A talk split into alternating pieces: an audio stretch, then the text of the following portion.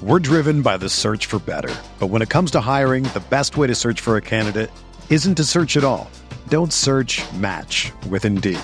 Indeed is your matching and hiring platform with over 350 million global monthly visitors, according to Indeed data, and a matching engine that helps you find quality candidates fast. Ditch the busy work. Use Indeed for scheduling, screening, and messaging so you can connect with candidates faster. Leveraging over 140 million qualifications and preferences every day, Indeed's matching engine is constantly learning from your preferences, so the more you use Indeed, the better it gets.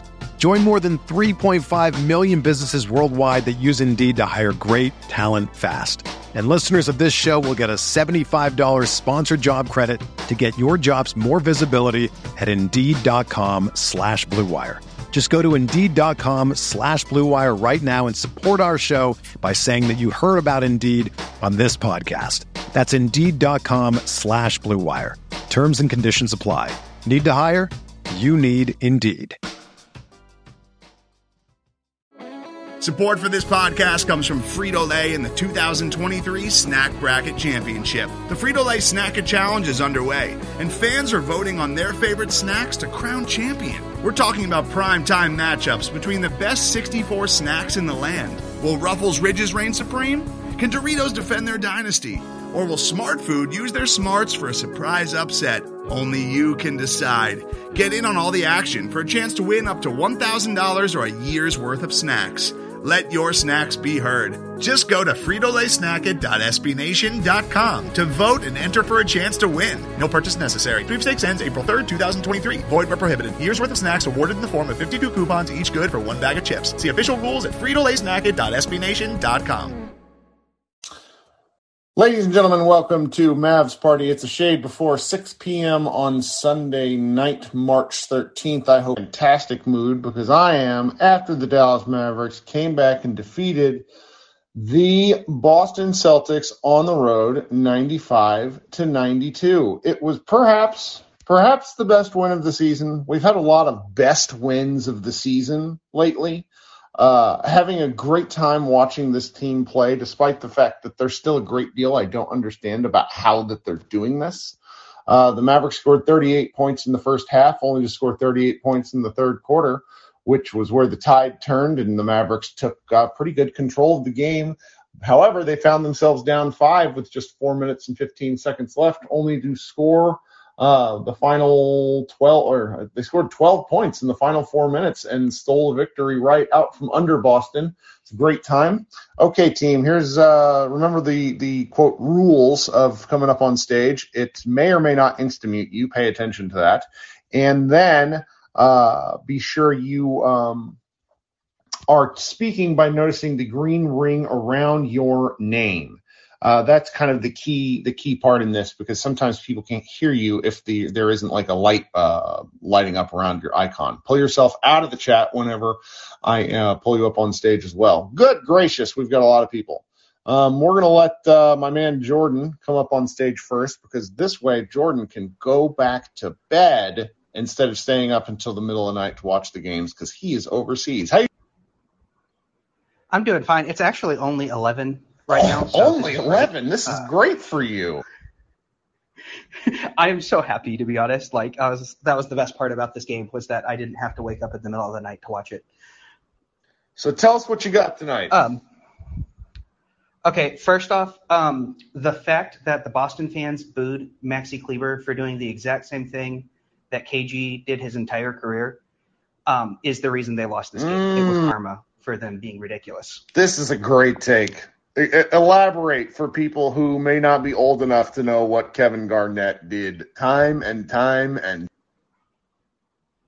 Well, just like anytime someone would shoot late, he would reach up and goaltend the shot to make sure it wouldn't go through uh, if it was a shot after a whistle. And so Maxi did the exact same thing, and they were calling for him to get a flagrant for it on KG's jersey retirement night. It was absolutely insane. And so that right there was the reason that we won. Mm, just some karma. Yeah. Well, I mean, I, I, I said this on Twitter, but I personally cannot believe a team came up short on Kevin Garnett Day. Just a real irony, right?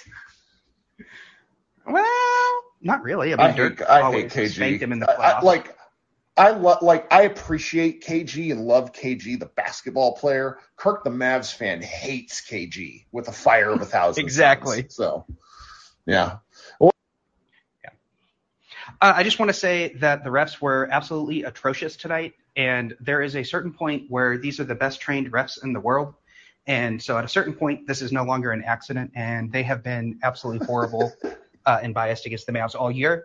And these are the best trained refs in the world, so this is on purpose. Wow.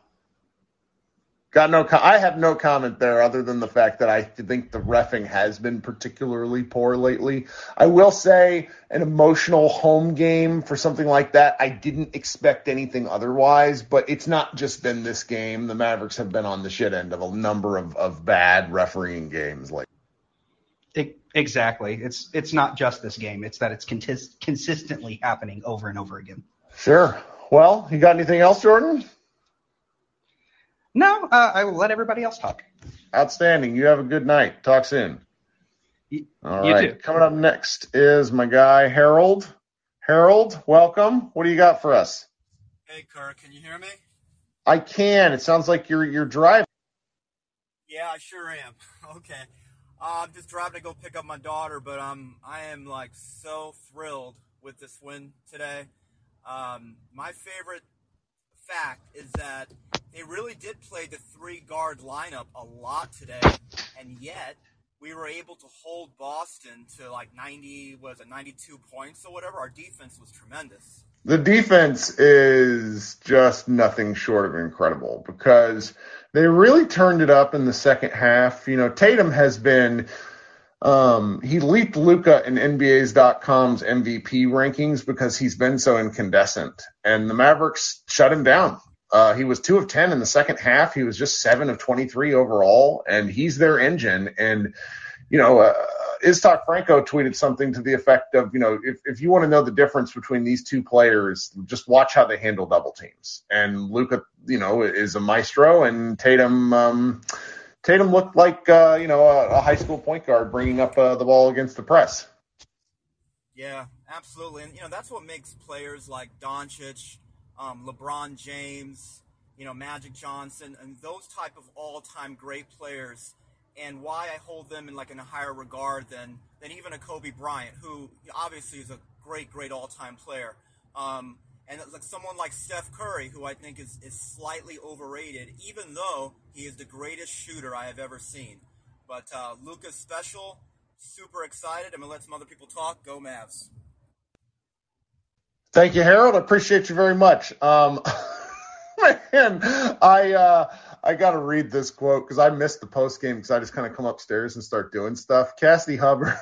Hubbarth's got this one uh, post game from Luka. I knew it was going to be successful because every time I ask the refs when they hit my hand, they say it's not a foul. Luka on the pivotal challenge and more. God, what a great, what a great quote from Luka. He's just the best. All right, uh, let's start flying through some people. I'm gonna see. I've seen some names I haven't seen in a while. DeAndric, it's been a long time. What's going on, buddy? Welcome back to the show. Hit that unmute button. Hey man, how's it going? It's going. It's a great. You know, I'm I'm really excited because this game's over early, and I'm actually going to be able to go to sleep before two in the. well, that I'm glad you're able to be able to watch all this. I'm actually just got home from work and I was trying to catch the game, but I had other stuff going on. But I was able to see the highlights and not not much spectacular uh, from Boston, even though that they kept the game within within Dallas' hands, and then just Dallas just basically came back and stole victory in, right in front of Kevin Garnett, which I mean, some Mad fans, you know, just think that oh. KG better than Dirk? Oh no, no, no, no, no. I mean, It's I always good to remind him of that. It's always fun. It's always fun. Yes, indeed. But Kirk, I actually have a real question for you. So with this win, I believe Dallas is about a half game back of the Utah Jazz for the fourth seed and home court advantage. But for some odd reason, I keep believing that this could be the team we face in the first round. Uh, is that what the the the main the main end goal is going to be? I don't know who they want to play. I, you know, we've had lots of talks about this in here following games, and each game, you know, it, it's really one. It's really fun to have March basketball matter, but it, it really is looking like unless the Mavericks go on a really atrocious slide, they have a pretty good chance of staying at five. I don't know if if the Jet, you know I don't know if I want to play the Jazz. Like lots of people here really want to play the Jazz, and and I think just for matchup issues, I'm not a big fan because uh, those games don't feel very fun to me. Like Rudy Gobert is just so good at defense. On the flip side, I know enough Jazz fan or Jazz fans to want to play them because like it would be just really fun watching them get upset. But that's kind of a different yeah, it's, it's just I don't know. It's just every time this team goes up against Utah, it's just like all they want to do is basically give Luka right in the foul trouble, get him out the game early, so that way they can easily pick apart this team. But it's just I just honestly feel that Luka is going to mature a little bit better and you know cut back on these on these bitching at the webs and whatnot because I believe he does have 13 for the season technical fouls. Obviously, and if he getting three more, he would have got that one game. That's right. That's right. We'll see what he does, though. He promises it's not going to happen, but he gets a technical foul every four games. So I don't see how that's. I don't know. Well, it's, it's well, guess we'll find out and see. But anywho, I, that's all I wanted. It was great to hear from you, uh, Kirk, and uh, go man. Thanks, buddy. We'll talk soon. I appreciate you coming back. It's been a long time. All right, we have uh, Santeri. I hope I'm saying your name right. What's going on tonight? Tell me. Hi, hi. How's everyone doing? I, you know, I think everyone's in a really good mood. yeah. Yeah, for me, it was um, I mean, it was a great primetime game for me. The game started at nine thirty, and um, it was just a fun time, just fucking, just kick back, get on the sofa, chill and watch Jayson Tatum and Luka go at each other. It was great. First, about that challenge and the the foul in itself, or well, the um, because the high five foul, it obviously it is not a foul in the NBA, but it is a foul in FIBA. So I think it's uh, it's good. That's a great distinction. I didn't know that. Yeah, yeah. That that might explain why people because I, I had a Euro NBA fan account retweet me and basically and and it was like all of a sudden I had a bunch of people in languages I didn't understand retweet saying it's like okay that explains a ton. Good. Yeah, it was um my uh, my commentator said it. It was like it it would be uh a FIBA foul, but not in the NBA. So yeah, that's why I was like the first when the challenge happened. I was like, there's no way this is going through. There's no way going through. But then it went through. It was like, oh, okay. Then I saw your tweet about the the high five with like was it Covington and Mitchell something mm-hmm. like that. I was like, I was like, oh, okay, this makes sense. So yeah, that yeah. was um. Yeah, I uh, I just had a good time. I hope everyone else had a good time. It was a bit nerve wracking. It was felt like a lot of times when just, you know, Louis got doubled. He obviously threw a pass and all just you know didn't go in. But um, all fun game. Both like both teams defensively, man. Also, I think that was my. I mean, I think I've only seen a few games of the Celtics um, this season. This game, especially for them defensively, that was that was quite something. And also, they're man, pretty. They've really figured something out. They yeah, when they got Derrick White, it just added they they just have a bunch of dudes that can cover space and they play real well. And it's like Luka's kind of the, the kryptonite for them because it, uh, he's better than their defense but very few players has have anyone like Luka. So it, it's they're just able to crush teams yeah. And also I feel like Robert Williams is like shout out to him. He is so much fun to watch. I for me just he just seems he's just this, this one just high energy dude he's gonna be there for that offensive rebound. He's gonna try and get it. Good hustle. It's just he's a fun, fun guy to watch. Fun guy to watch. He is, and it was they've really.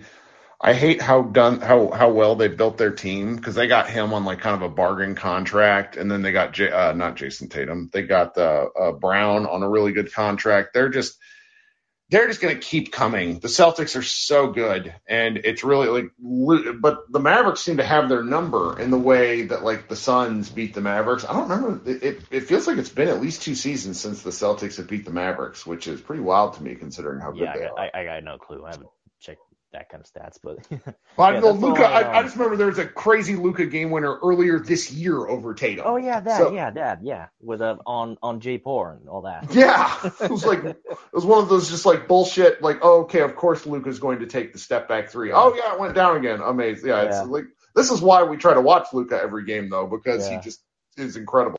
Yeah, we're happy that um that hamstring or the that apparent hamstring um hurt he wasn't too bad. He was able to come back because if it if he hadn't come back, I feel like this would have been a very different story. And Kevin Garnett would have been, I feel like, a lot happier than he is now. I couldn't agree more. Well, Yeah. thank you for joining tonight. yeah, yeah. I hope everyone's having uh having a good day, night, whatever it is. It's 1 a.m. for me, so I'm gonna just brush my teeth and go to bed. So, All right. Well, you have a great week. Thank you for joining. yep, same here. Go man. That's right. All right, Victor, what's going on tonight? Victor, hit that unmute button and tell us what you got. Sometimes it doesn't let you. Sometimes the app needs to be updated and gets a little goofy. Victor, you try again in a little bit. We'll bring you back. Oh, there. Victor actually figured it out, and then I, I, I removed him from the stage. Victor asked to come up again. um, there we go. How you doing? Hey, Kirk, man, how's it going, man? Excellent. I'm glad. Just like the Mavericks, you stuck with me and you tried to, and we, we got you up on stage. What's No, we, that, that comeback was crucial for me just now. You know, I felt like it might have turned my season. that's around. right. I'm I'm all. I just wanted to to give a quick shout out to to the Petty Mavs because I'm absolutely here to see them not only ruin KG's retirement night, but then earlier in the season to blow out the Warriors on Dirk's retirement night. Can we get a shout out for the Petty Mavs real quick, please? I just the ability to come through in a moment when I was not having high expectations. I'm loving it because I remember we were talking in our Mavs Moneyball Slack before the Dirk, you know, the Dirk retirement. I'm like, man, they really did it on the night we're playing the Warriors. Like, couldn't we do it on a night where we're playing like the, you know, the The uh, the freaking Thunder Rockets or something. Yeah. And then you know this one, it's an afternoon game, and it's like you know you get you get news that Reggie's not playing. It's like, oh man, this is this isn't looking good. And then there's that first quarter and first half. And, terrible in these. Af- I don't know who really is good in these afternoon games, but we really seem to struggle in these afternoon games, especially the ones that take, take place on the East Coast. Um, yeah, so when I saw the first quarter, I, I, I thought this was going to be a a terrible one, but Boston was playing just as crappy as we were. So we had a chance, to be quite honest. So yeah, we, we definitely stuck it out and got a definitely got a tough win. Um, another thing that I'm really enjoying is I was definitely feeling some kind of way about Reggie Bullock not playing today, but it seems like we have just enough pieces to to to steal the strength by numbers motto, and we seem to be stepping up to the plate for the next guy whenever somebody's not here. That's really over the last couple years, man. We haven't really had that, and that's really that's really good to see. It is. It is. I've. It, it's it's really relieving because to be surprised like this repeatedly, and then uh, there's a guy up on stage earlier, Harold, um, who uh, likes to sort of tease me and tell me that you know I, I don't think the Mavs are good enough, and part of that is because I've been hurt so many times by the Mavericks, where it's like, well, yeah, and, and, and to be surprised like this is Absolutely. Um, I've, I've been I've been around for the Mavs since about 2002, 2003. Um, so I've I feel like I've been here for a, a nice chunk of the heartbreak.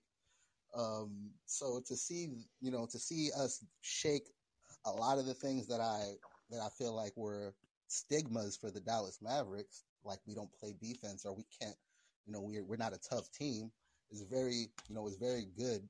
It's very surprising to see us shake all these stigmas in this new era. yeah, it's fun. I'm glad to be proven wrong. Well, Victor, you got anything else? Nah, Kirk, that's it, man. I appreciate you. Of course.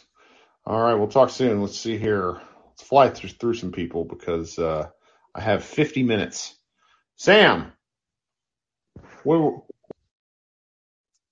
Well, I'm enjoying this uh join this Sunday afternoon after the Mavericks beat the beat the Celtics on KG's retirement night. So that just makes everything a heck of a lot better. That's for sure. Um, first of all, real quick, you know, to all the KG fans out there that be hating on Dirk, saying Dirk's overrated. They played in the playoffs one time. Dirk averaged 32 and 15.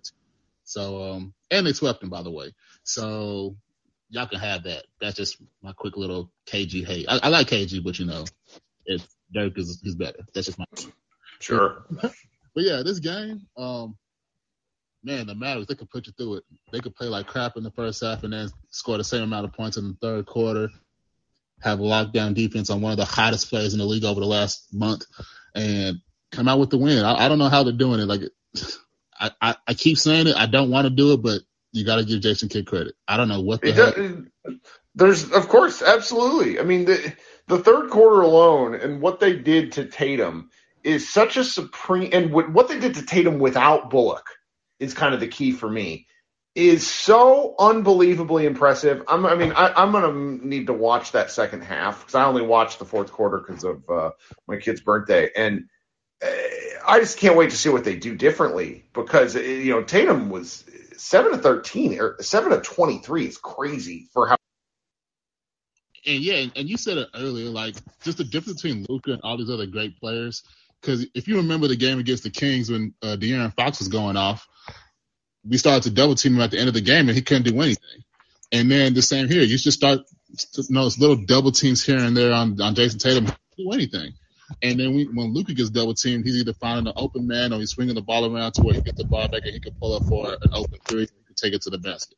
So like that's just the difference right there between Luka and his game and all these other superstars where he can handle just simple I won't say simple double teams, but he can handle a lot of different type of coverages on him where a lot of these other great players either they can't or they're just not good enough to do it yet. So that's just that's my opinion on it, at, least I think. Well, I mean, absolutely. I mean, the, the pass that led to the game winning three, Luka panicked them so badly because he's crushed them on these game winner threes from him before that he gets all the way in the teeth of the defense, and there's three dudes there, and of course Spencer's just open. And i i there's nobody within 15 feet of Spencer. It's great. It's great stuff. Luka's un Luka's undefendable given a pretty decent Yeah, and then that's why so I hope this offseason. Well, I don't want to get to the offseason yet because we still got the playoffs, but maybe they can build off of that and maybe they can get them some some better help than what they got now. But right now it's pretty good. Uh, Dodo, obviously, he's he's the man. I'm I'm sorry I even questioned him at the earlier part of the year. He's he's great. And then um, as far as the playoffs are concerned, like I said, the only per- the only team I'm really nervous of to play if if we somehow play them is Denver. I'm not worried about the Jazz. I'm, I'm concerned about the Warriors, obviously, if Draymond comes back. But the Memphis Grizzlies, they're great. But if if all if all our guys playing right, I could honestly see them beating them in five. Personally, that's just my like I said, that's my opinion on that too. And you're feeling you're feeling it right now. We did just, we did just lose. Not to not to shit on anybody's happiness, but we did just lose to the Knicks by. Yeah, the, the Knicks have our number, but for some reason we have the, the Celtics. That's number. true. Just like for some reason, some teams just have the team's number. I don't know what it is, but hey, like I said, a win's a win. I'll take it. We got this tough stretch still. We still got to play Brooklyn, still got to play Philly, and you know we'll we'll see how it goes. But right now, I'm gonna- I'm gonna take a week to get. I'm, I'm happy about it. All right, Sam. Thanks so much. Talk soon. All right, have a good one. All right, Henry. We're just gonna go in order now, guys. I'm gonna go. Good gracious, a lot of you want to talk. Henry, what's up? Hey, what's going on, Kirk? I am enjoying. Yes, sir. Uh, happy birthday to Parker. Uh, you know, Mavs playing on your birthday on a nationally televised game get, definitely gave me high blood pressure, but I'm glad we pulled it out. Happy birthday. Yes, sir. Um, quickly, like, I mean, us playing this well, um, being deficient at rebounding, like, I think we really need to figure out. I, I know it's unsustainable, but if it's possible to make it sustainable, we really need to lean into that because we got killed on the boards. Um, think uh, Boston had 11 offensive rebounds to our four. Like, if we can find a way somehow to keep playing this way without rebounding, it'd be Yeah, I mean the rebounding is just going to be bad. Um, it, it, the way the team's built, they're they're not going to be able to to rebound teams. It's it's they're going to have to find ways to win in spite of it. And tonight's a really good example because the the you know what the Celtics just have enough guys. You know, Robert Robert Williams is a great example of somebody. He's just the kind of big to outwork and out strength and out athlete the Mavericks bigs because he's a huge guy. So, wow. Oh, and also shout out to the chat for letting us know that uh, the official Tom Brady account he is coming out of retirement. Um, I know this is a basketball podcast, but Tom Brady is like 300 years old and playing his 23rd season in the league is absolutely bananas to me. Oh, That's all I got, Kirk. I'll let somebody else talk. Have a good Thanks, one. Henry. Hope you enjoy the rest of your birthday. Um, let's see here. Mr. Douglas, welcome back to the show. What's going on? I think he muted himself this time. Ewan, unmute yourself. I want to talk to you. See if he figures it out. I'll bring him back up here in a bit. Um, let's go with let's go with Greg. Hey, Greg, what's going on? Kirk, I was half watching because my Iowa Hawkeyes were in the Big Ten championship today, and they've won their first one in nearly 16 years. Holy cow! So, so that was something. so I was so I was partially watching that, and I I watched most of the first half, since, and I just want to say Spencer Dinwiddie, he's a difference maker, and it's just beautiful to see. I mean, to have the confidence to take those shots, even with how he was struggling early in the game, and Luka finding him with all the previous stuff that's happened to that happened in the first half and fishing. I mean, it's a great start to the road trip, being two and zero with how tough this road trip really is. Yes, it is. I'm very pleased by it because I was going to be this one. I was just sort of expecting a schedule loss, and then I was hoping for them to go steal one in Brooklyn. Then when I found out, I mean, I had this sound partially down for that because I didn't really listen. I only since it was halftime during the Iowa game, I didn't really want to hear halftime, so I just kept the volume down. And then I saw Kevin Garnett and all those guys. I was like, oh, it's Garnett's number retirement. And then when they won that, that made it extra good. So. Yes, sir. Well, I'm glad. Good for you in Iowa. Got anything else? That's all I have. I just wanted to quickly come in and celebrate the goodness of today. So Exactly right, Greg. You enjoy the rest of your Sunday. Talk soon. All right, let's go next with Ruben. Hey, Ruben. Hey, what's up, Kirk? Uh, I kind of fell into my um, a superstition because um, I'm dealing with some sinus issues right now. One of my eyes look like I got pink eye, but I don't. So I was uh, on my way home trying not to wreck, but I kept looking at my phone of the score.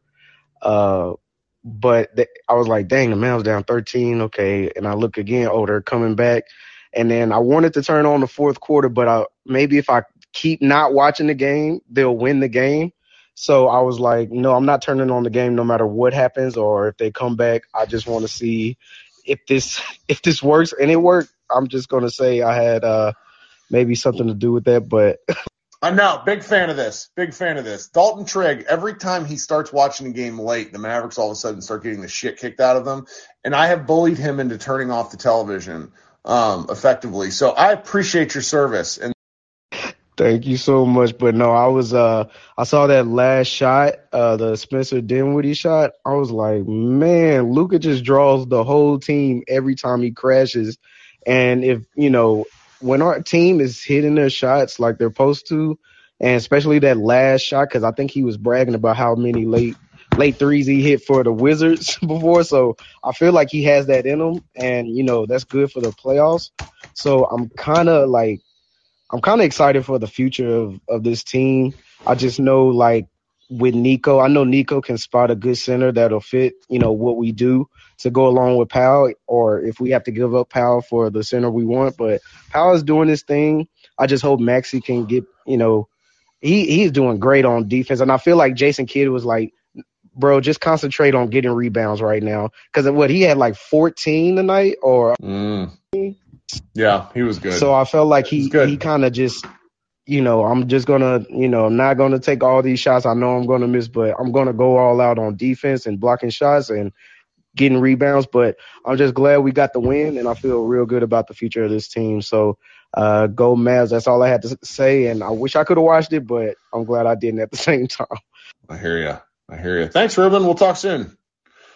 All right. So my friend Brian, who does a bunch of draft stuff, sent me a video of the Memphis uh, center. I can't remember the guy's name off the top of my head, but he's like, yeah, if uh, Memphis hadn't, you know, been playing so well, he might have been a guy who could slip to the Mavericks at some point. He's perfect for him. And now I see, like, I, I've watched the video, and it's just, it, he's the perfect Dallas Mavericks center, and he's just not going to be available. Jalen Duren, that's his right. Yeah, thank you for that, uh, Jeremy. I, I, I lost my brain for for a minute. Um, yeah, he never would have been there for Dallas anyhow. That's okay. Um, all right, coming up next, let's try to bring Mr. Douglas up again. How are we doing? Hey, Greg, what's going Not on? much. man? Thank you for trying again. Yes, sir. You know, I've been MIA the past few games because, you know, by the time you come on, it's late for me. I'm already, you know, I'm on the East Coast, so I'm, you know, I'm sleeping by then. But I don't know. Watching this game is it's not like the old Mavericks game. Even though we was down with 13, it just felt like we're gonna get back into the game because that's just what we've been doing all year. You know, and the funny thing is, I have a chat with three of my good friends, and one is a Knicks fan, so I had to deal with that for a few days. One is a Celtics fan. He was talking, you know, his smack before the game, and the other one is a Laker fan. So it's like I gotta deal with it from all corners, you know, throughout the year. But um, yeah, man, this was a great game, man. Um, Spencer's looking good. Um, JB is kind of like slowly. I don't know if he's phasing out, but he's just. I don't know what's going on with Brunson, man. I don't know. Um, it just feels like he, like he's playing, but you don't feel him playing for whatever reason. You just don't feel his impact on the game that much anymore in the last few games. Um, how you feel about that? I I understand why you say that, and it's reflected in the previous two games, you know, uh, that he's played box score. It's tough because he's so functional. It's I I feel to a degree, and the Celtics are kind of primed for this defensively. Mo- teams that can do this have decided to stick a tall defender on him and dare him to figure it out. And I like I'd like to believe that over the long haul he will but right now it has not been the case. And you know, he played a pretty okay game tonight. He had some turnovers that were ugly, but you know, he he hit half his shots. He scored 14 points on 12. You know, he hit two of four threes. The fact that he took four threes is something that I loved. Um, you know, the the Nets are not. I, I'm trying to think if they're you know the Nets kind of terrify me as a matchup. The Sixers are not a great matchup for him because they're so huge. Um, but I, I think they'll get he'll get back on track at some point and going into the playoffs, and I, I think he'll be a pretty key cog coming down the the way of things. Yeah, I hope so. But um, even with Maxi, I gotta give him credit. You know, you know, he he gets dunked on at least two, three times a year, but you know, he, he don't let that deter him. Even though he has no legs in the shot, you know, he gets the ball, he don't want to look at the rim, but defensively, he's locked in, man. Green got him good, but I mean Brown, Brown got him good, but he came back and he swatted his shot on, you know, a few possessions later on in the game. He just denied him. He's like, nah, you're not getting me twice. And You know, that's a good observation because it's so funny. Offensively, he he clearly gets terrified when he maybe that's not fair. But we all know he doesn't have a lot of confidence in his shot right now because it won't go in. And yet the man can get dunked on back into the stone age and yet he's willing to go defend again after you know it, Yeah, he doesn't give up. He fights. He fights, man. And I was saying to myself watching the game after he did that, um, Brown dunked on him. I'm like, and Brown, you know, he was getting all hype, and you know, next few possessions, you trying to, you know, mix it up. And I'm like, this guy better just relax, cause you don't know what's about to happen for the rest of the game. And pretty much for the rest of the game, they had Tatum and Brown pretty much on lock. Um, man, I don't know what else to say about um, Finney Smith. It's like, in a way, we robbed him because he deserved more money than what, what he got from us. The way, the way he's been balling, he's he's reliable, man. He goes out there, you know, he typically has the best defender, and you know, he's when it comes to confidence, he's he's letting it go. He's not thinking twice. He's letting it rip, man. And I, I love what he's become. Well, it's, And- it's really fun if you go check out like his game log. So he shot nine times in the second half.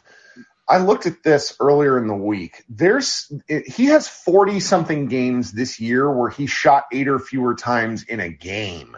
So his sort of just like budding and continuing to grow confidence is really fun to watch because I mean I feel confident every time he takes a shot, particularly in the Yeah, man, that's true. Um, I mean, moving forward, like I said, I feel like you know the Undertaker theme song he had back in WWE, keep rolling, rolling. That's how just feel that we're gonna keep doing. Just keep rolling, and I don't really, I wouldn't say fear any teams that we face going forward, but I just feel a confidence that doesn't matter who we play, like we can win. We have Luka, and if the role players just do their jobs, they're gonna be in great positions as long as Luka's on the court. They just gotta do their jobs, and once they do that, we can be anybody, man, anybody, anybody. So Yeah, it certainly feels good right now. Certainly, it's just a heck of a win, heck of a way to start the week. Yeah, man, great win, great win, great win. Um, I'm gonna catch you on Tuesday, man. I'm in New York, so hopefully, you know. Wednesday, we get a couple day Oh, break. Oh, Wednesday, it's, Wednesday. A, it's a 7 p.m. your time start time. So you Okay, might nice. like I, it starts here at, at Dallas at six, which is ideal. Game will be over by 8:30. I'll be able to go to bed before midnight. I'm excited. Yeah, I'm gonna see if I can go to that game, but um, I wouldn't be surprised. I wouldn't be shocked if we win that game. So it's nothing, nothing surprised me with the Mavericks anymore. We just, we're, we're a good team. We're a really, really good team. Love it. Talk All soon. right, man. See you around. All right. Let's see here. Coming up next, I'm going to bring up, uh, let's go James. Hi, James. You've been waiting a bit. Welcome. Hey, you got me? I do. How you doing? Hey, I just had a quick question. Like, so what what will it take for Luka to shake the sort of moniker of uh, bad defensive player? James, we're barely picking up your audio, so I'm going to repeat your question to the crowd. Um, his his question was, what is it going to take for Luka to shake the moniker of a bad defensive player? Um, a season long commitment to defense. um, I'm really not sure because he is playing smarter positional defense. He's trying harder. Um, he's looking so much better than he did earlier in the year, and really way earlier in his career for certain. Um, so I don't know what it's going to take, but if he can go, as long as it goes away from being a part of the discussion about him that he can't play defense, then then that Yeah, I I, I just uh, noticed there's a we have all these small ball lineups now, and if he's not the defensive liability, then there's really no one you can blame in that situation. I mean, Luka's just holding his own at the very least. I don't know. Uh, it, it, I don't know what it'll take to make him uh, or give him a reputation of being a good defensive player, but he's got to shake the bad defensive player eventually. I think there's something to that. I mean, this like the playoffs is one example of an area and a time and place where you can shake some of this stuff. So maybe we'll see it in that regard. Yeah, yeah, that that's exactly the point I was going to make. If it if it's on the stage of the playoffs when defense really matters, and he's not a liability, and gets, he'll, I think he'll get some credit at that point. For sure. James, that's a really good question. Thanks for joining. Yep. Thanks. All right. Talk soon. Um, all right. Jacob, what's going on, Jacob? Hey, how you Well- doing, Kirk? I'm I'm doing good, thanks. Outstanding. What do you got for us tonight?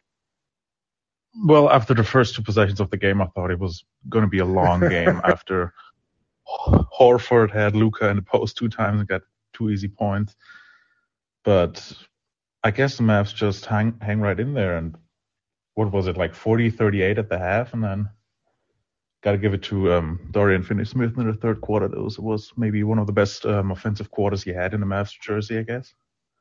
Yeah. Loved it. I mean, So- it's incredible to watch. Yeah, and I, and I think Maxi played an underratedly um, defensive game. Obviously he got dunked on by Jaylen Brown, and that's going to be a headline for him. But I don't know. Uh, see, see, this I love this. This is a great, uh, Jake. I'm glad you mentioned this because Josh Bowe in our in our, our podcast, and I just got notification notified by Spotify that it's actually up uh, in your podcast stream. So if you want to hear me talk even more after this, go download that. Josh Bowe argued that this might be one of Maxi's best defensive performances of his career, yeah. with just how he kind of kept bouncing back, and it's it, his box score is just so funny. And yeah, he got dunked on, but I mean, they don't win that game without Maxi. Yeah, definitely. I mean, everybody besides Mavs fans is just going to look at the dunk, but I mean, he had what three blocks, 13 rebounds. Obviously, only had two shots, didn't make any of them, but I think it was quite a good game for him and pretty good start of the East Coast road trip, I would say. Dang right. I mean, I'm I'm pretty I'm pretty pleased and kind of surprised that they're still sticking with Maxi despite his offense going this cold. Um, and I'm I'm hopeful, and really, you know, this is not the week for it because they play Brooklyn and then they play Philly. But maybe you know against the, the Charlotte Hornets or somebody, they can find a way to get him a couple of like ready-made baskets and really get the the offense. Yeah, absolutely. I, I think it's going to be interesting on um, who they're going to put out there the next two games when you got Embiid and um, Kevin Durant playing and we don't have pretty much anybody that size besides Boban, and we're not going to play him, right. obviously. right. I, the Embiid thing is the one I'm least looking forward to. Like, I think the Nets game will be a lot of fun, but like the Sixers just play.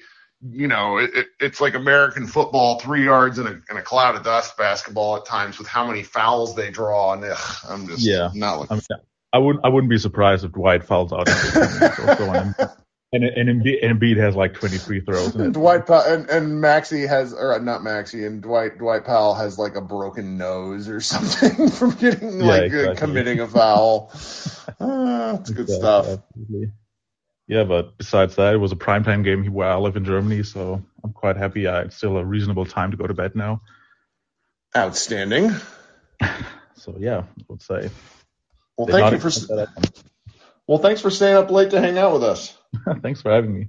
All right, we'll talk soon. Yeah, sure. All right. Let's see here. DJ, what's up? Welcome back to the show. It's been a while. Hey, what's up, Kirk? Oh, just making it through a Sunday. What do you got? Um, rest in peace, Maxi Kleber. I mean, that was that dunk was filthy, but I love that he's still just um he stuck with it. He didn't get down on himself. Um, he played a great game defensively, and part of defense is you know getting the rebound, and he was also great on the boards tonight too. He really was. The rebounding was key because the Celtics, it's like we've been talking earlier. Oh, the you know, the Celtics had 11 offensive rebounds. Well, they could have had a few more. he did a really good job boxing. I mean, 13 boards in 29 minutes is pretty Mm-hmm. And I honestly was, I was watching the first half, and I was just like, you know what, I'm gonna just take a nap and just hope that they they win when I wake up later. And um, it was it was pretty bad, but I actually stuck stuck with it and watched the entire game. It's just the the turnovers, the missed shots, and just nothing to like not to take away from the Celtics defense because they are they are legit uh, defensively, and so are the Mavericks. But just watching how they were playing in that first half, I was just like, oh no, this is bad. Yeah, it's understandable. And that's why the second half adjustments the team's been making for the better part of this year. Absolutely. And I was thinking about it earlier today, and I was like, you know what? I think I owe Jason Kidd an apology because my mom, um, she she was surprised when I told her at the uh, beginning of the year I wasn't a fan of Jason Kidd being our coach. And she was like, "What do you mean? You love Jason Kidd since you were a kid?" And I was like, "Well, I don't like him now. He he's not good as a coach, but he has made adjustments um, from the first half to the second half of you know the last few months, and the results are very pleasing." I, I think there's a lot to that. I've I've had a similar discussion um, with with friends, particularly people who I talk to, and so because they talk to me like in real life, they don't listen to my podcast because like why would you want to listen to one of your friends talk on a podcast? And I, I had to tell one of them today, I was like, yeah, like I, you know, we've been talking about Kidd for at least the past twenty games. Like there's a lot to it. He's like, oh, you were really kicking the shit out of him. I'm like, well, yeah, I was because he wasn't very good. but you know, it's like now now like everything that they're doing is working, and so it it does. Mm-hmm. And uh, one last thing, it's just uh, Spencer Dinwiddie, man. Since we've since we uh, acquired him in the trade, we are nine and two with Spencer Dinwiddie, and I couldn't be happier to have him. He's been great since he's been here, and I think I don't want to get too far ahead of myself, but I think he's going to be a big part of what the Mavericks want to do going forward. Yeah, yeah. Guys, not to derail the conversation, but this is the funniest thing I've seen. And you guys were talking about it in the chat. Now I have video of it, of the Grizzlies and Thunder both taking the court in white uniforms. Absolutely outstanding content. Just the NBA. Oh, I just saw that. Love this stuff. All right. Well, thank you, DJ. Do you got anything else? Uh, no, that's it. Thank you for bring me, bringing me up, Kirk. Sure thing. Um, we're gonna get to as many people as I can before I gotta go do bedtime with the young son. Mr. Barnhill, welcome back to the show. It has been some time. Thank you for joining us again. Hit that unmute button. Give Drew a second here. Sometimes it takes a minute because if we got to pull you out of the chat. I'm not sure if Drew's in the chat though. There yeah, he I'm is. here. I was in the I was hitting the wrong button. Sorry No, about it's that. okay. It's okay. yeah. I just got a couple points to make. Uh, it's it's it's Sunday, so I'm taking a day off from the IRS here. But uh, one thing I'll say that if uh, Robert Williams III was uh, was playing for Dallas, I I don't think Duke Luka would ever have less than ten assists. Uh, the, the hands that that guy has is amazing, and that's kind of an underrated stat for a big man. He, he great hands around the ball. That he, he he's strong hands. You know, and I think if Luka was throwing alley oops to him, like I said, I, I think he would average over 10 assists. Uh, one other thing you guys talking about Jason Kidd, one thing that I think if you go back to Jason Kidd's career, the first three years that he was in the league, you know, he was a horrible shooter. And he learned, he worked at it, he worked hard, he became and he became an outstanding three point shooter for you know later on in his career, mid career and everything like that. And I think the same thing as a coach. We have to understand that, you know, a lot of it is that players learn to play, coaches learn to coach. And, you know, he mentions how much he's learned so much from Frank Vogel and everything like that. And I think he's ever evolved. But this is a smart guy willing to work hard and I and I and I think he's gonna be all right for the future. And you know, and one more thing I'd like to say, you know, I, I keep talking about Josh Green and everything like that, and I and I just I really think that Josh Green is is is is going to be all right. I think uh, somebody the other day was talking about that. They said that they're saying that uh, uh, Jalen Green for Houston was a bust and everything like that because he wasn't tearing up the league. He's 19 years old, and sometimes I think we forget that the maturity process has to go through. And I think it's unfair to compare him to Desmond Bane, who's two and a half years older, came in the league much more polished.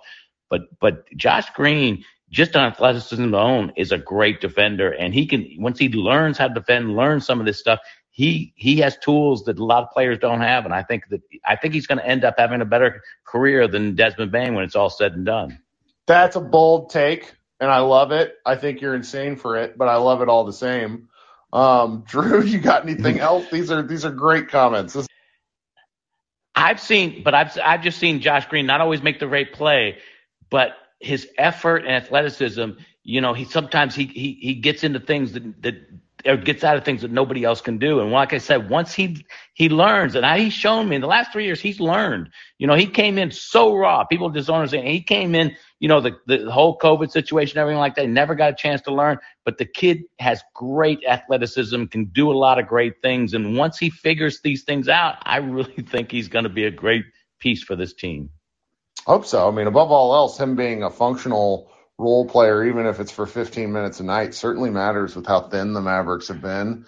Um, and it's it's nice getting to watch him. Well, well, thank you, Drew. I appreciate you coming up. All right. Good luck. Uh, good luck during tax season. I appreciate you taking time out of your Only day. one more month. One more month. keep keep grinding, and then it'll be playoff time for the Mavericks. Yeah. All right. Talk soon. Um, I do think the the his point about Jason Kidd is particularly interesting. Um, in that you know. It, people rarely change how they behave. And and Kidd has seemingly changed how he behaved. And I don't know how many people followed the league closely when he was a coach with Brooklyn or Milwaukee, but like the things he was doing as a coach, personnel wise and people wise, it's in Mirin Fader's book. There's tons of stuff for his time in Brooklyn, just sort of how he how he treated staff and how he treated players. He was not a good like he was I'll say he wasn't a people person. Let's just put it kindly. Like there's a lot of copy about how he treated staff and such, and that he's so collaborative with his current staff, I think is fascinating. Anyhow, um, Grayson, what's up?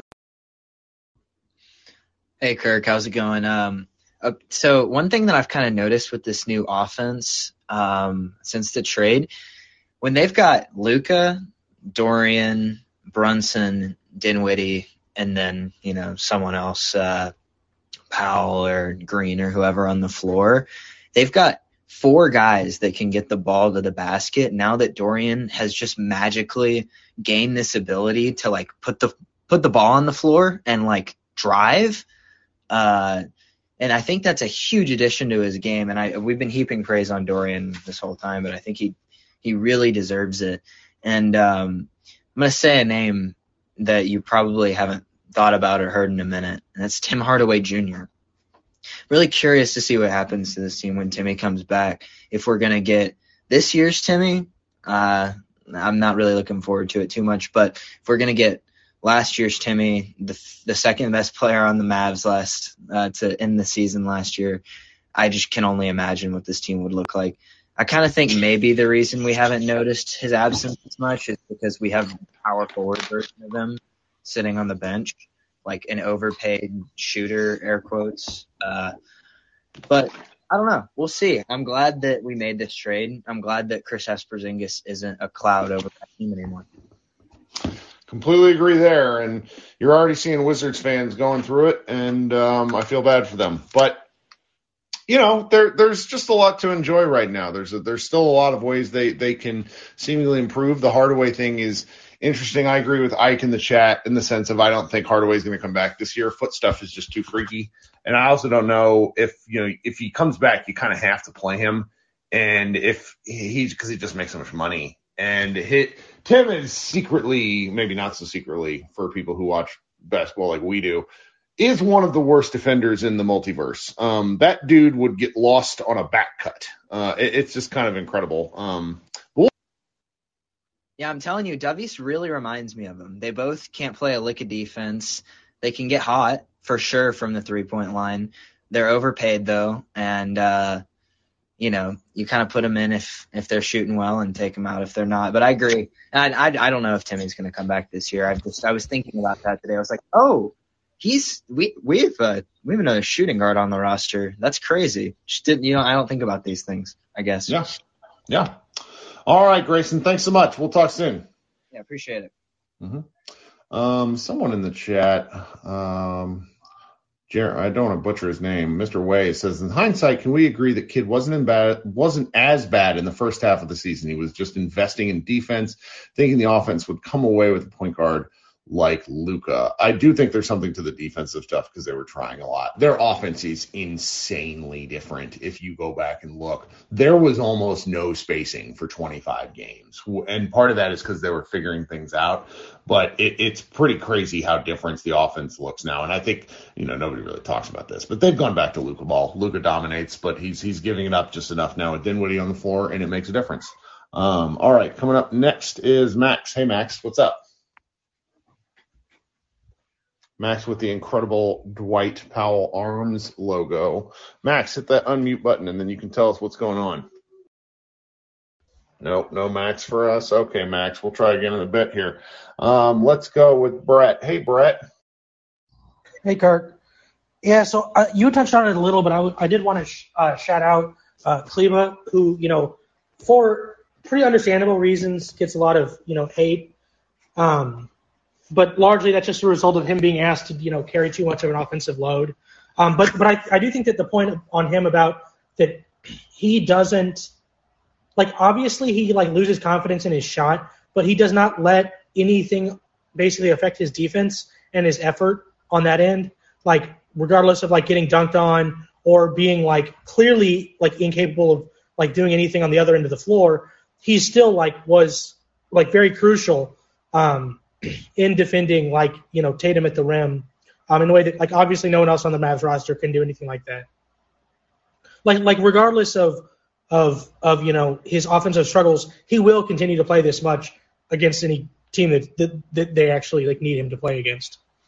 Sure, I think I think that's 100% the case. They just have to figure out something with his offense because we can't treat a guy who was at one point a 40% three-point shooter like he's um well, basically like the the way that we were treating Marcus Smart. Yeah, I mean like they they they have to like he has to keep shooting. Like especially against as you said against like worse teams. Like they like he has to just keep shooting and then hope at some point he's able to at least at least like I mean I'm not expecting him to shoot like he did last year or whatever, where he shot like close to 40%, but like even just being able to be a passable, you know, player on the outside. Um, Go ahead. Sorry, I was talking to my wife for a second. but but yeah, like I, I don't know, I, in the game, I, I'm glad that I don't I don't like really tweet during games because in this and many of the first halves this year, I would have like you know tweeted a bunch of like you know stuff that ended up you know being looking really stupid by the end of the game, um, particularly like criticism of some of the rotations, which I still um, Trey Burke being the first man off the bench, I guess second after Kleber, but like that was that is still I think pretty indefensible. I still don't really understand it. Like like they like they you started three point guards and then you still had Trey Burke in the game. Um, like like I get that the like I don't I don't know. I don't get what what they see in him. Like especially in a game like this. Like I get you're playing like a bad team or whatever, or you need an offensive offensive spark, but like all you do when he plays is especially when they have everybody everybody else healthy is like just take the ball out of players who who you know are good. He does nothing. It is remarkable how much nothing Trey Burke does. Yeah, I mean like like Sterling Brown, like obviously I think he's probably like the worst player in the NBA, but like, I mean like I mean like I I don't think he's like made a shot in like since like last year. But but like I mean I get that they like want to like get him some minutes because at least like Contra, other than like as opposed to Trey Burke, he at least is not like five foot ten. Like Mm. like like he at least is like you know provide something even when he's doing everything else poorly. Um, yeah, but I don't know. I mean, obviously those are players that won't like won't play in the playoffs. Um, but like I don't know. I, I just couldn't really fathom why like Green wasn't really the first player off the bench in favor of Burke. Like I, it just Well, and then they, yeah, to and me. it's like five wasted minutes in a game that came down to two possessions, and it's like let's just not do that thing. I, I know what you mean. Yeah, I mean, like, like, like there were, and then also the the the non Luka offense has gone back to being like pretty pretty garbage at the at the beginning of those second and fourth quarters. Yep. Like I, they scored like one that one Bertans three, and then just did not score for five minutes. Yep. Like luckily Boston also couldn't shoot, but but they went from being up two to down five or something. Yeah, I mean, I've, I've been talking about this the past few days, and like, I don't like we're we're far enough into this where I hope people can understand. It's like I'm not doing this to shit on anybody, but it's pretty amazing to me that the Mavericks, you know, and this is because Tim Hardaway's injured in no small part, but the Mavericks are basically playing seven and a half guys and are up against the apron. They can't do any like they can't cut Burke. They don't want that dead money. Like that's basically what if you look at this sort of stuff, they're worried about where they're going to be next year with some salary cap situation stuff. And and we're going to have an explainer on this either next like tomorrow or next week up on the Mavs Moneyball. But like the Mavericks are just sort of like hamstrung. Like Donnie Nelson did a particularly bad job managing aspects of this cap. Um, and I don't know. It, it's it's just a little bit frustrating to say it's like you have you're paying this much money for this team and playing seven and a half guys because Frank is unplayable. Uh, Brown Sterling Brown is unplayable. Trey Burke is unplayable. Boban is unplayable. That's seven like or four guys. And then I see that you know, and I, I love y'all who power watch these games and hey, why doesn't the two way guy play? Look, like this is a team competing for okay, like a top four every- seed. They're not going to play that guy. Yeah, I was gonna say, ev- ev- like the people who want him to play or want like Frank to play or et cetera, or just any of like the like and, and like I'm someone who has occasionally said like you know I don't have a problem with them playing occasional spot minutes just to like you know try something different. But like Mhm. the, the reason they don't play on a regular basis is because they're bad. The reason that, that, that It's like a uh, four, that, uh, it's like six players on the roster are bad. yeah, they- they're they're just like like G League level players, like like people who clamored for uh, Moses Brown to to you know play at the beginning of the year. He was bad. He was really like like like clearly like coaches can see what the, these players are doing in in practice and like in other you know other games. Like it does not take you know much film or much like you know game experience to see when it's like if, if someone is just like really really terrible. Like, I, like, like even Josh, let's say like like Josh Green, even last year when he was like pretty bad, he still at least like looked like an NBA player at times. Like he clearly did not have like you know much like or any skill because he had he he's only played like a couple years of basketball in his life. But like, but he at least like looked like an NBA player in a way that like very clearly like Sterling Brown does not look like an NBA, NBA player. Like he looks like I I genuinely am like doubting if I remember him playing. Like I remember watching him in previous years where he could. It was like, pretty good. Like kid Yeah. got some real use out of him, and it's he just hasn't done anything since. Yeah, I don't know. Yeah, I, I, I can't really, you know, understand that. But, you know, it, it makes it hard now. It makes it where I don't know. I like I don't like right now the the Mavs are at like roster wise what like the the you know the Raptors have been at all year where they are basically like like seven guys deep and you have to play those seven guys and so you end up with guys playing 40 minutes a night and like I get that they like want to win games but like I also really don't want players to get tired in the playoffs. Sure. I was very happy that against the Rockets, like Maxi played like three minutes. Well, they're they're kind of freaking. I, you can kind of tell to a degree that they're they're they're looking in the rearview mirror, and they ought to be because if they if they get and they stay in the top six, then they basically get to miss that week of playing stuff, which allows for some rest. So I do I see what you're saying and absolutely agree. Though I I, I if Well, if this is what I- they're going for, you you know. I mean, I, well, I, I mean, my feeling is like obviously I, I don't obviously don't want them to you know slip slip into the play in. I mean, don't want them to. Um, I know what you mean. yeah, I mean, but, but like I don't. But honestly, the like you know, the, the like you know being the four, the five, the six does not really like like considering the matchups aren't like it isn't like oh there's here's here's one team like we really want to play the Jazz like like maybe internally they feel like that like like Luka even I think said as much that they would really like to be the four seed but like I don't know how much of that is just like that's what you kind of have to say Right. I mean, I would like them to be a four seed because I would love for them to get a home playoff win for the Oh, first yeah. time in ten years. yeah well, last year's series but All right, Brett. Thanks so much for hanging out. no problem All right, guys. Just so I, I I'm I'm straight up with everybody, I'm gonna try to get to everyone, uh, but I don't know if I'm gonna be able to because I have a hard out in eight minutes. So, Steven, you've been waiting forever. What's up? Hey man, great. Just enjoying spring break right now, and you know, just on the edge of my seat like everyone else was during that game. Um, I have one question. So this year is essentially Josh Green's uh, rookie year, and I think that uh, the one of the previous callers, Mr. Barnhill, he made a lot of great points that I was like, damn, I wanted to talk about that, and he he made uh, a lot of solid points of like how I know we all wanted like Bane, De- uh, Desmond Bane, Tyrese Maxey, but I mean, like, I think he'll come around. I because you know because of COVID and just like the short off season and just like um, you know Carlisle not giving him a uh, long enough leash. This really is his rookie year, so I personally would not be surprised if like next year is the year he really pops off, or maybe it takes a couple like uh, I don't know what two seasons will be from now, but um, I wanted to know what you think about like what he could be like because he is such a Swiss Army knife of a player.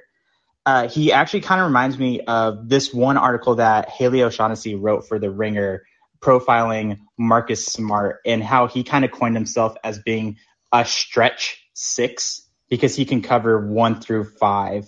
And I wondered, do you think that could be like too high of an expectation for Josh Green, considering like his defensive versatility, or like that's something he probably could uh, potentially live up to? I mean, I think that's a fun thought. because it, it's sort of it's it, you know when you draft 18th, you hope for a rotation level player is kind of what it comes down to. Where he is going to constantly take issues is with the fact that he was surrounded by a series of guys bookended really on guys that were better and and not just a little bit better, a lot better. Uh, the 2020 draft is looking to have a lot of rotation based pieces, and I'm glad he's going to be one of them. Um, I don't know what that means for his career long term. If anything, I think it means that. excuse me. If anything, I think the Mavericks may move on from him at some point, but um, that's because you get his value up, and it's like, all right, well, because you look like the Mavericks are looking to win now, and he's going to be the seventh man off the bench in the playoffs at this point, and that's crazy to me. he's not that good for that, but he is playing Right, better, yeah. and that's good. Right. I mean, like that's what I'm kind of wondering. Like, I'm trying. I don't want to get too far ahead of what they could possibly do in the off season because it's like if, uh, but like draft night, it's like I I would not be surprised if he's like part of a package for something. Um, because like I know since be, they become so enamored with John Collins now that Porzingis is gone, is this the summer they actually get him? Because like all those questions of fit are kind of out the window. But uh, but yeah, I don't know. We'll see. Um, but man, I just hope, just like everyone else is saying, like what Brett and everyone else mentioned, like I just hope that like Trey Burke, Sterling Brown are gone. I just don't know how uh, Derek uh, or Harp is able to like spill an orgasm every single time he hits an o- an Right. uncontested three. I'm like, uh, okay, yeah, sure, but if he can't score, he's not doing anything for you. For sure, for sure. Well, thank you, Steven. Appreciate you joining. Enjoy Yeah, spring anytime. break. yeah, you too. Enjoy. Yeah, I, I don't know what I'm doing with my child over spring break. Not looking forward to it, but that's okay. Um, Shishi, welcome. What do you got tonight? Hit that unmute button and tell us what uh, what you're thinking. Give you just a second to find the unmute, and that might be it. Okay. Um, let's go with uh Braylon. Welcome back to the show. How you doing? Hey? Not much. I'm almost finished with this show. You might be our last guest. Tell us what, what your Okay, so what I'm thinking, um, the as for the game, the first half wasn't all that great. Um, with Spencer Dinwiddie, I was hoping that he would like improve throughout the game. You know, he um, well, in the first half, I was I was kind of like chunk, chucking it up to uh Al Horford's defense because he was he was really tagging him uh, throughout the game. Um, but that last shot, that last shot was redemption for me. And so far, I love the trade. Uh, that was I know I know Xavier is somewhere somewhere. Uh, He's been so he's been so annoying. It's amazing. Braylon, do, do, if you know this, tell us the answer. But do you know how many free throws that Spencer Dinwiddie had today? uh, no, He had nine. He got to the line, like, so he didn't really have a great shooting game, five of 14, but he just marched to the free throw line. And that sort of thing is where he's adding just all sorts of little bits of value because you, like, he's not the only guy helping get other teams in foul trouble. And I think yeah. I also I also do have to add um he he was three of six which is crazy. He's shooting that three ball so well. I don't understand what was going like what was going so wrong in in Brooklyn and and Washington that he couldn't shoot all that well. I don't think he was getting catch and shoots like this. Like the one that he was a game winner, there's nobody within 15 feet of him. I mean, that's a practice shot. Yeah, but here I'm I'm seeing catch and shoots.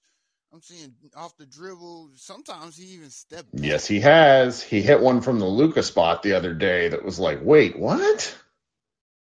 It's freaking crazy. No, big. But everybody, everybody has been doing.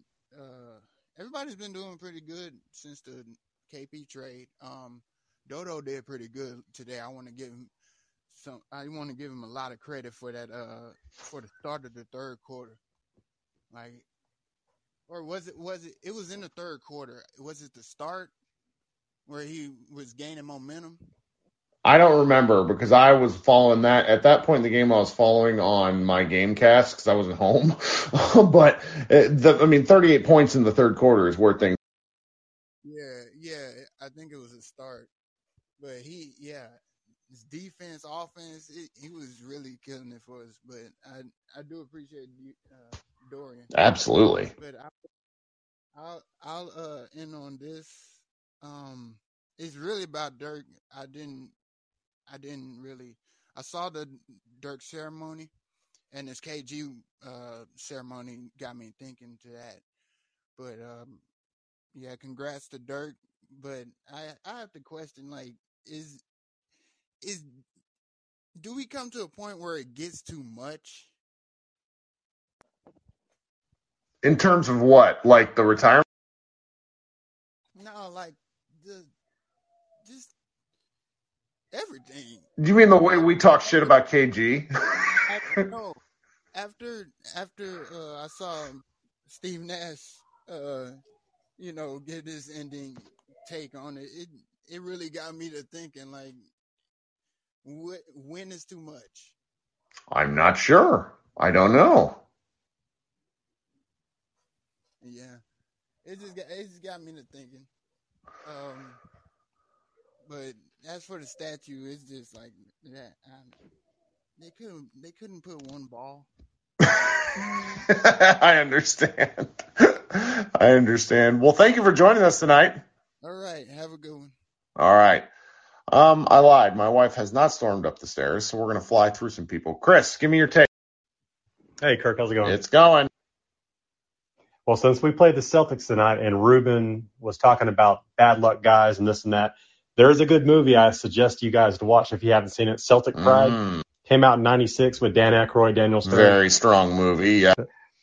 That's that's a funny. movie. No, it, they're in the middle of the finals game and uh, they were doing good at first, and then the Celtics were catching up, and then one of their friends was in the game. And they were like, "We were up by 18 and a half. Now we're only up by two because you show, start showing up in the at halftime, and now you know we're like losing in the game, so you got to leave." So all these fans were kicking the guy out of the game just because he thought that was the bad luck guy. so that's that's a it's a funny movie. Um, but yeah, yeah, this game awesome, man. Like, can you think of another trade in recent memory that a player has come into the Mavs that has really had an immediate impact? Like you said, we're like nine and two since he started playing with the Mavs. I mean, this is awesome. So No, it's got to be like the 2010 trade when they moved, you know, for Caron Butler and and those guys. Like that was the last time I felt like impact like this immediately. Yeah, Brendan Haywood. Like that's that's just uh that was a great trade at the time. And but it's been again that was 12 years ago. yeah. Ooh, Oh yeah, Doug yeah. And I remember when Caron call. Butler went down. I guess it, it was against the Bucks, right? I, I remember that game vividly where he goes down, and I was thinking, oh man, this is not good. And then we ended up winning the title that year. That's just uh, crazy, good times. But um, no, I'm I'm really look. I'm really happy with where we're at. I really feel like we are a grindy team. We're we are winning games that it doesn't feel like we have any business winning just because we get back into it. We'll get down 10, 15 points, and we just just grind it out with defense. And yeah, Maxi Kleber, it, I want him to hit threes, but damn, if he's playing defense like this, I mean, he deserves to be on the floor. Um, Sure. So yeah, it doesn't really matter who we play. I mean, yeah, that does kind of matter, but that's my only concern is the rim protection. Uh, No, rim Embiid's protection. gonna Embiid's gonna eat our lunch, and we're all gonna be very upset about. Mitchell Robinson, I know this is after the playoffs, but is this true about the whole Mitchell Robinson might be interested in, in playing for Dallas? Or, Yeah, I, there's a lot of like like so so Scott, who's on the other side of the planet right now, he'll he'll hear this at some point, but he's got a post coming about why any sort of like jail because a lot of people think that Brunson want to go to the Knicks. Uh, and then it was it's like, oh, well, if he wants to go there, let's do a sign and trade. Like this is entirely like Dallas fan theorizing. yeah, all Uh, speculation. yeah. Right. It's uh, like it makes sense on paper to a degree, but he even explains how difficult it is with their current cap sheet. Like they would have to shed some more money before they could do something like that. It's it's not. I don't think it's very likely. But But but lastly, we're a half a game behind the Jazz, and they're playing the Bucks tomorrow. Jazz are so. Hmm. I mean, I, I mean, I know if we tied it up, we still would be, you know, in the fifth spot, and there's still plenty of games left. But the Mavs are doing what they're they're doing their job. They're doing their end of it. They're winning games. Like we just got to hope that the Jazz have, you know, go on a four game losing streak or, you know, wishful thinking, but it might happen. We might end up getting the fourth seed at the last day of the of the season, and that's just going to be great for us. So. And you know who we play? The San Antonio Spurs, who we have never swept as a franchise in history. I don't think. There was one a few years ago. We played them. We were playing their B squad team, and we need, I think we needed to win that game. We ended up losing, or maybe we didn't need to win. But that was the most annoying. I think Patty Mills went off on us. I'm like, That sounds right. yeah, he always does that too. Yeah, so we play the Nets coming up soon too, right on Wednesday. Wednesday, we got a two day break. No Kyrie, but yeah, hopefully Patty Mills doesn't go off on us on Wednesday. All right, man. Thanks, Chris. Talk soon. yes, sir. You too. Mhm. All right. Mr. Dang, what do you got? Joe, you there? You fall asleep? Maybe. We never know. i'll bring you back on if you uh, if you see this again. Um, all right, Max, let's try one more time. Hey, Kirk, how you doing? Uh, good. Yeah, glad to be here. I uh, live in Boston. I go to school Oh, up here. you're gonna have a so great great week. I, oh my God, I, I was trying to get tickets to the game. You know, when I initially saw that they were coming up here, but I didn't realize it was KG retirement night, and it was tickets were like so expensive. But I swear to God, if I had gone, I would have been so un- insufferable. I would have gotten my ass beat outside of TD Garden. Right. But yeah, I, I, I'm I'm very very happy with this win. You know, snatching victory from the jaws of defeat.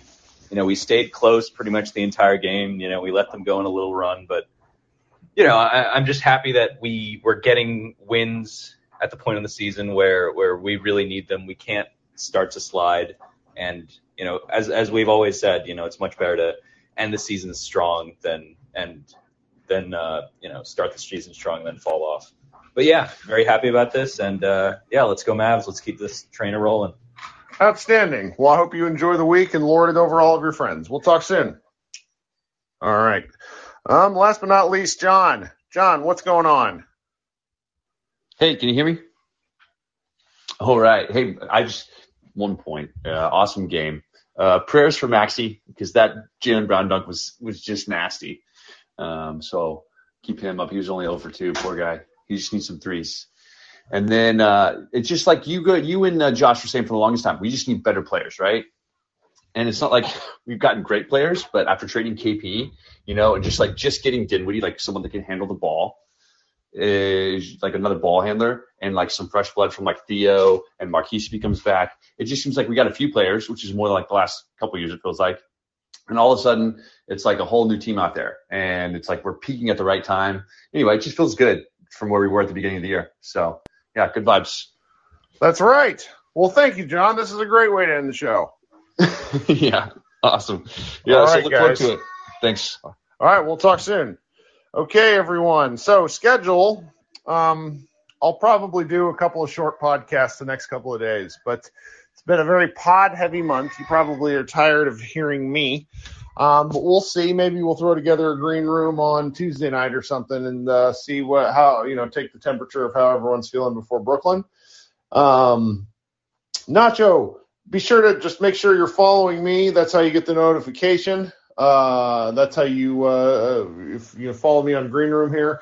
For anybody listening on the podcast, be sure to download the Spotify Green Room. Follow me at Kirk Henderson 35, and we will um, see you know what sort of work we do over the next couple of uh, days or weeks. Everybody enjoy the start of your week. I've had fun doing this, and uh, I will get to go to bed before midnight tonight. Really excited.